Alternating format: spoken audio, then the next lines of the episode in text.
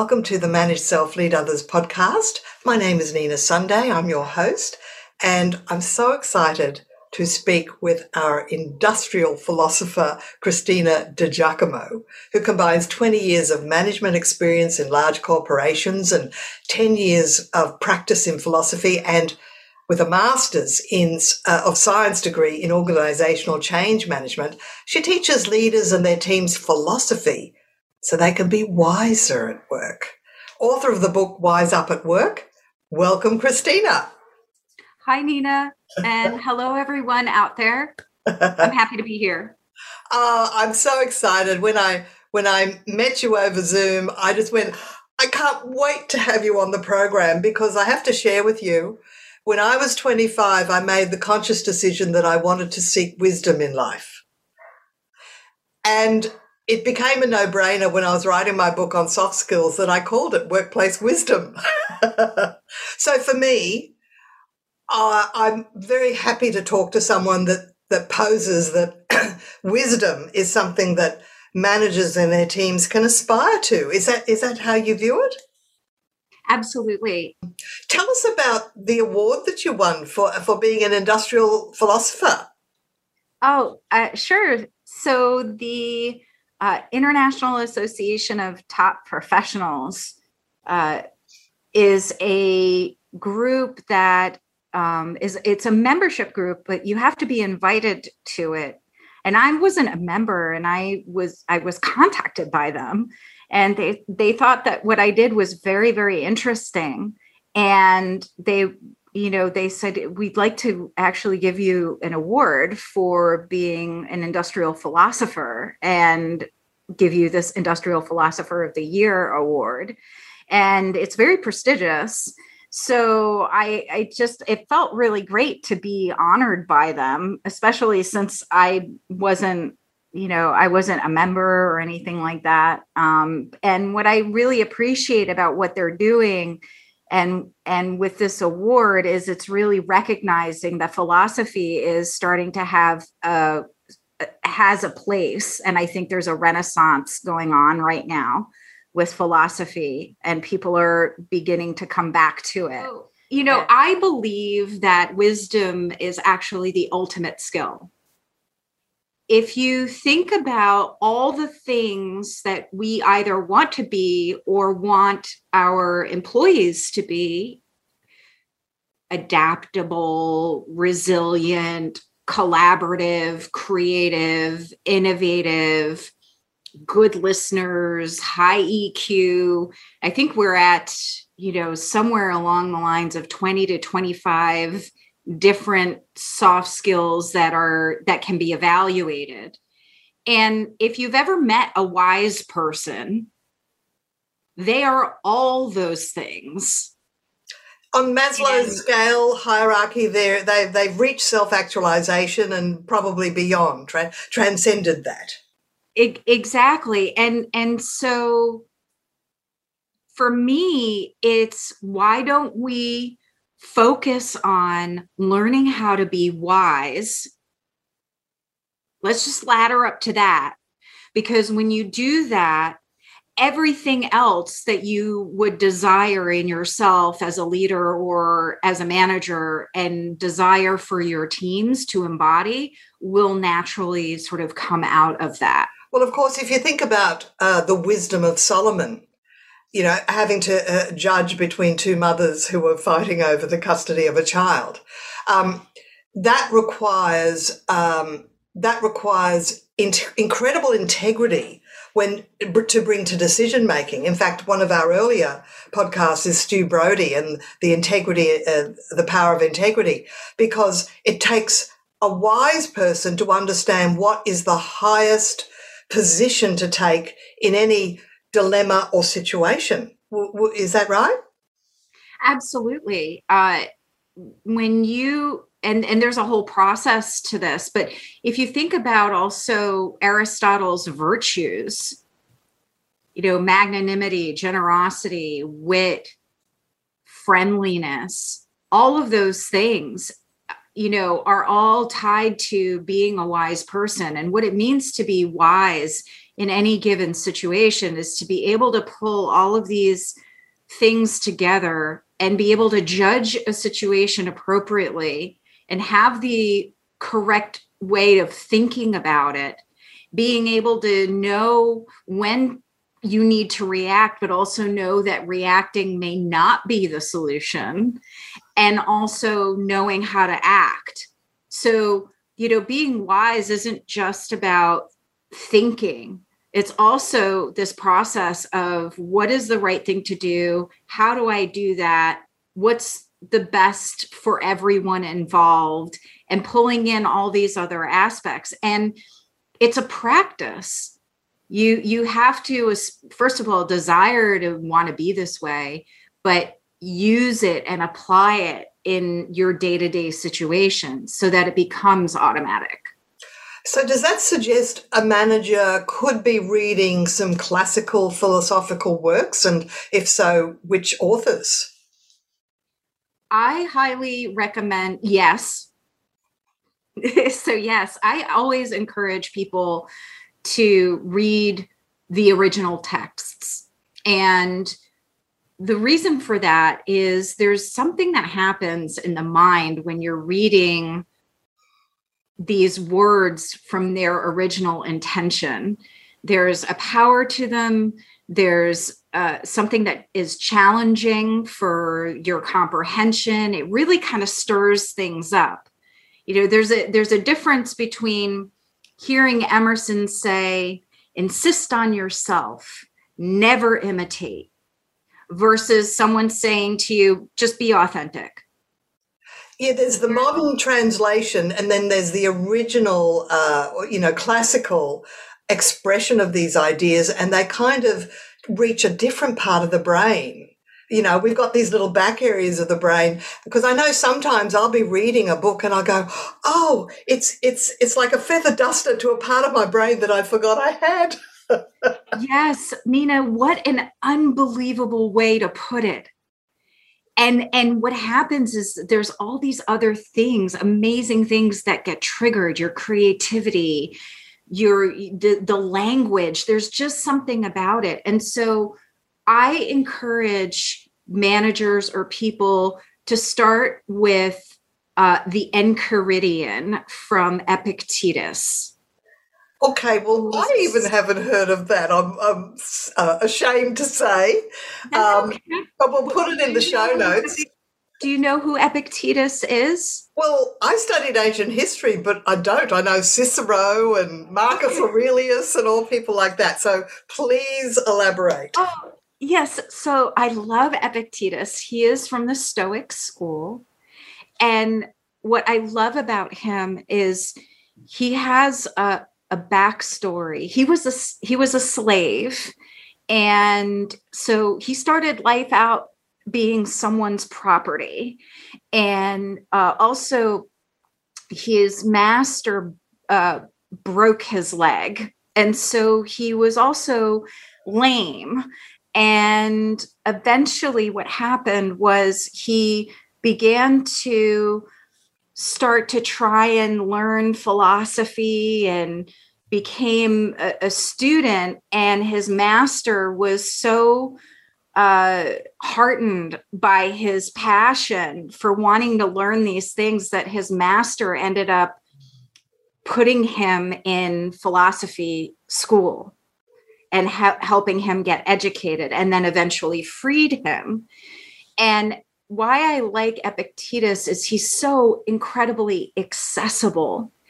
And the Enchiridion, uh, and I'll give you the spelling of that for the notes, yes. Uh, is really the best of his passages. He was the one who said, It's not what happens to us that affects us, but what we think about what happens to us and that, that is such a common uh, saying that people say, and now we're actually attributing it to the original author, who yes. deserves to be uh, have that attribution. Excellent. Yes, I like well, that. There's another one that he had. If you had any sort of elementary school teacher, kind of, you know, I know I got this, but he also said we have uh, two ears and one mouth. two ears to listen and one mouth to, you know, that expression for you know, and and so he was the one who said that. So thank you. Well, that's very accessible, and he deserves to be better known. Thank you for pointing that out. Excellent. and and and who else? Who who else would help uh, managers be better leaders? Like, is it Aristotle or is it another author? Is it Socrates, The Art of Asking Questions? So I am a huge fan of Socrates. He is my stage dad. Just saying, I'm a he's I I lean on Socrates a lot uh, when I'm actually working with clients because I use the so, the dialectic, the Socratic method in working with clients, and also teach it. So, but I think if there's someone who wants to kind of step into this on their own, I also recommend James Allen's As a Man Thinketh. Oh, yes, I've got that. Yes, yes. I mean, to me, James Allen is like the Stephen Covey of philosophers. Uh, very, well, very. Yes. Now we're sort of are we sort of getting into the Napoleon Hill uh, era, like the uh, early twentieth century? Is is that where he comes that's, from? That's fair. I'm just looking at the the what I look what I consider good gateway literature for for managers. So, but in terms of more ancient ideas, Plato's laws uh, are is really his sort of prototype of what makes a good society. I extrapolate from Plato's laws uh, and teach on how his ideas make a great organization and what he had uh, offered in terms of what is a good ruler for a society are also really incredible ideas for leadership and managers to embody. Well, let's unpack that a little bit, uh, Christina. Tell us a little bit more about uh, Plato's ideas that uh, help a manager be better with leading teams. That'd be great. Absolutely. So, one of the things that Plato talked about is certain roles and responsibilities of of the leader or the ruler. One of those responsibilities is to be that of the educator. So the the idea is as a ruler, your responsibility is to make sure that everyone understands what's going on, not only with what you are putting down as a, as a policy or a rule, you explain yourself.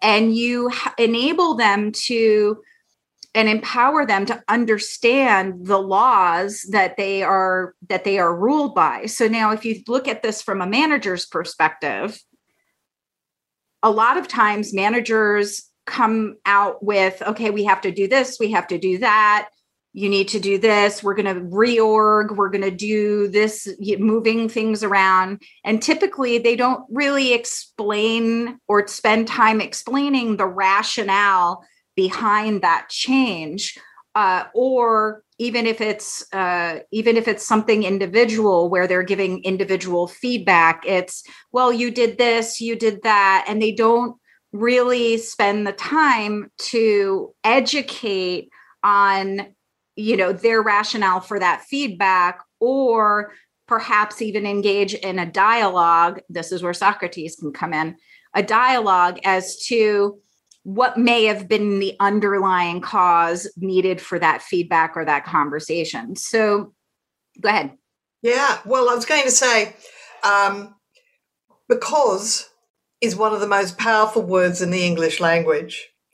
And to give an instruction without a reason almost opens yourself up to resistance and people muttering under their breath and, and doing it without full commitment. So if you really want ownership, you give people a reason, but even bigger than that, as a, as a change practitioner, which I am, um, you need to ask people questions and get their suggestions because what if they actually have a really valid point? They're at the coalface you know, they're not dumb. You've hired them for a reason. You've, you've hired smart people, hopefully. Well, why not get their opinion? And when they offer their opinion, if it resonates, acknowledge that.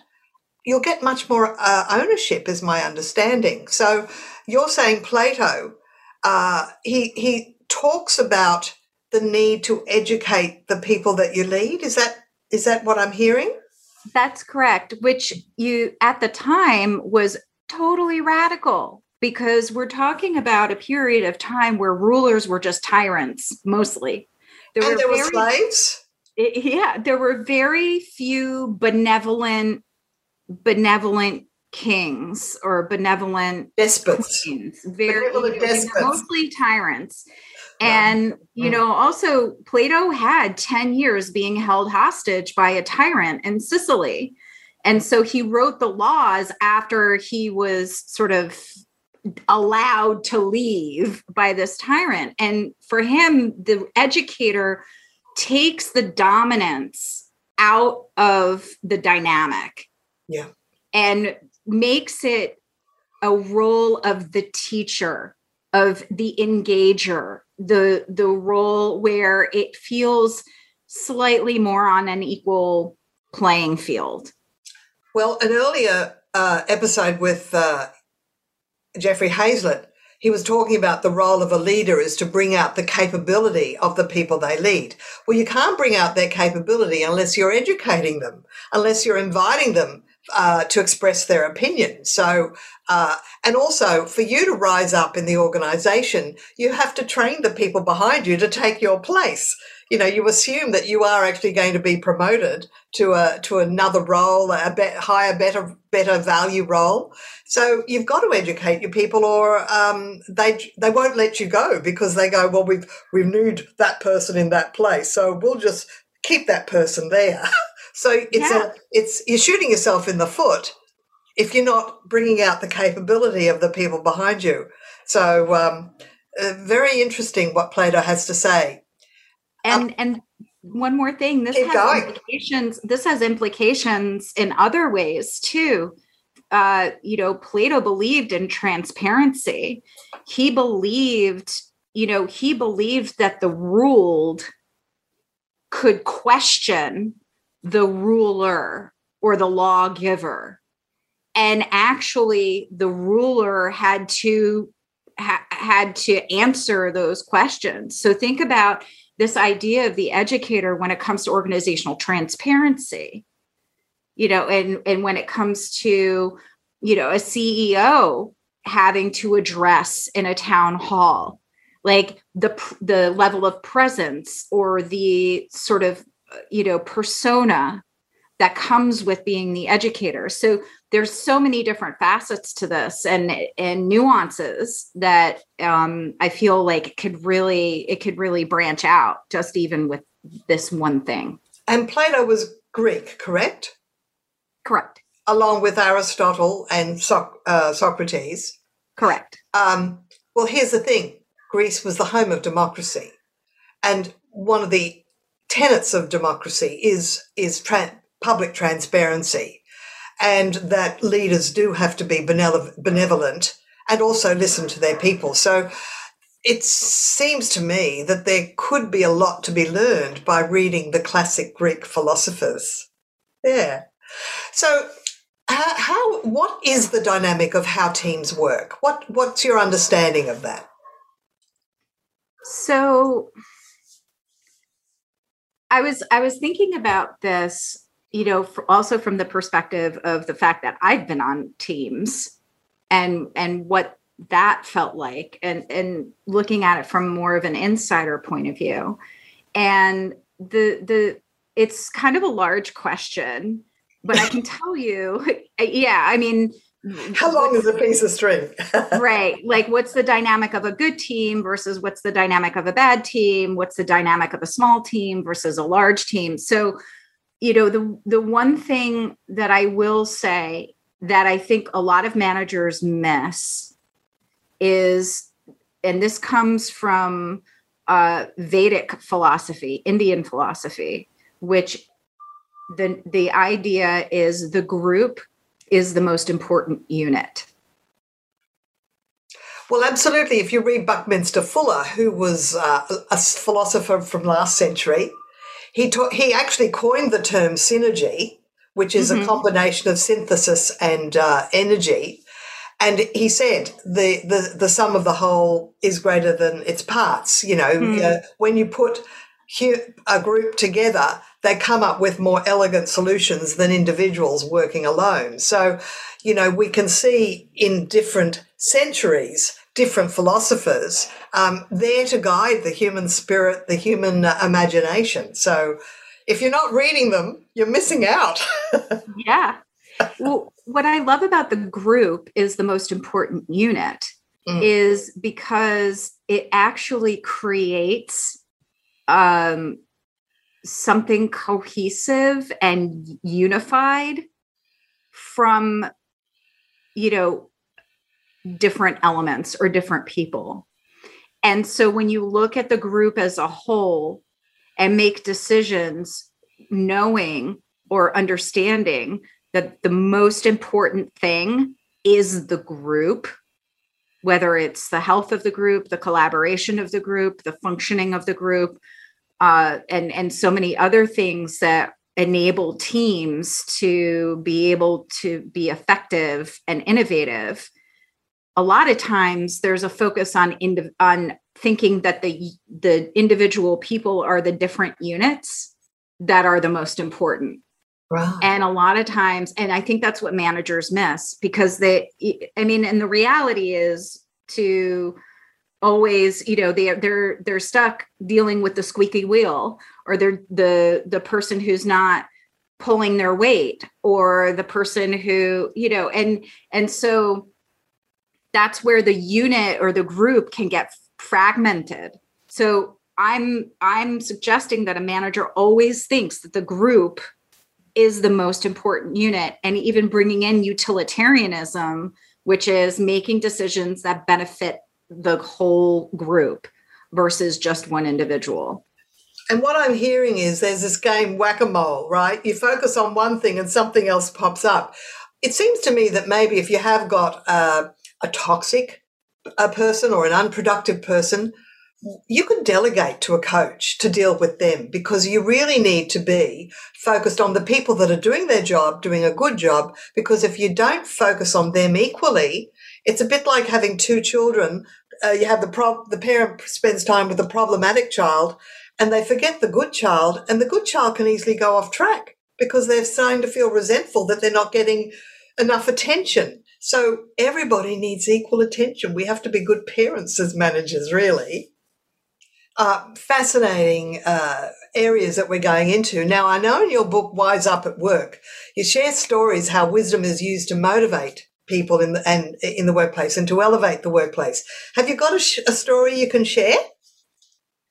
So uh, I think one of my one of my favorite uh, experiences was with uh, someone who was a chief strategy officer who who worked with me and and we did some uh, practices around perception and truth and reality and he had an employee that he had to have a challenging conversation. She was very, she was very challenging for him, uh, and uh, they they didn't always. There was tension and friction, nothing terrible, but he just felt like it. it she was always kind of uh, difficult, and he had to have a conversation with her. I believe it was actually her performance review and he was getting he was a bit nervous about it. He was a bit like i have to give her this kind of feedback or i have to have this conversation with her. And and she's always quite challenging and i'm you know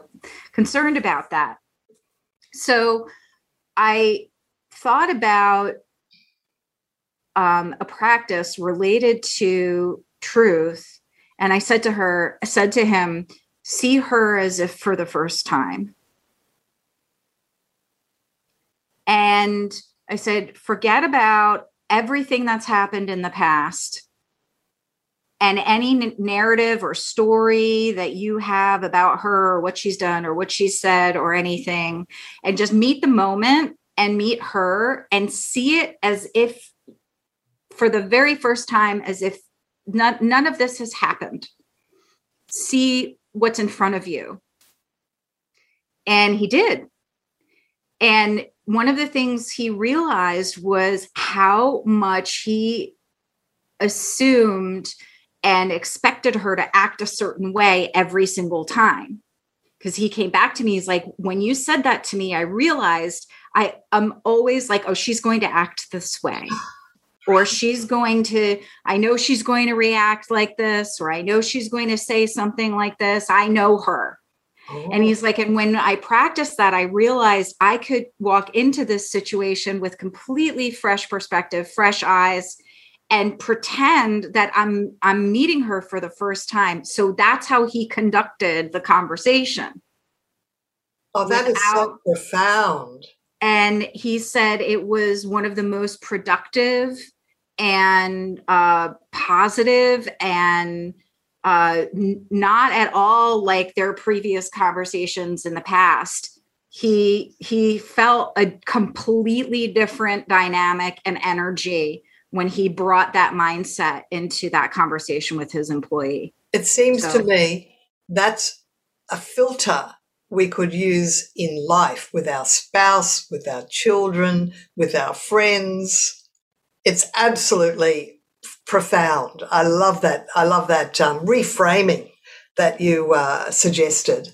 And of course, your work is leading us down that path because uh, just that conversation with you today is uh, inspiring me to pick up and read some of these philosophers again, which I have in the course of my life because in previous conversations we've talked about the value of uh, reading Emerson.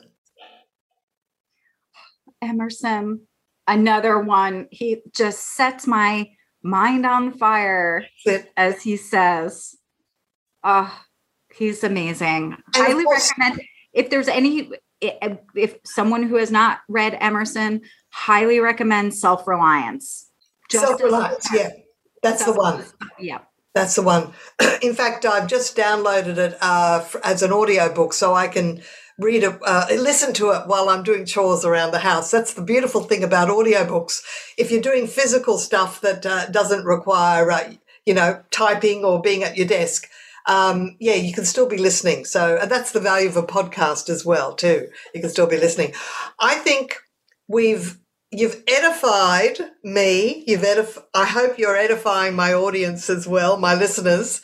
So it's uh, I'm sad to say it's pretty well the end of our time talking today, but but I've thoroughly enjoyed uh, talking with you, and um, I really appreciate you making the time, Christina. We've been speaking with Christina Di Giacomo, uh, an industrial philosopher, uh, author of Wise Up at Work. Uh, this is the Manage Self Lead Others podcast. Uh, get it where, listen to it wherever your favorite podcasts or you can access. And remember to subscribe, give us a rating and a comment, and we'll see you next time. Ciao for now.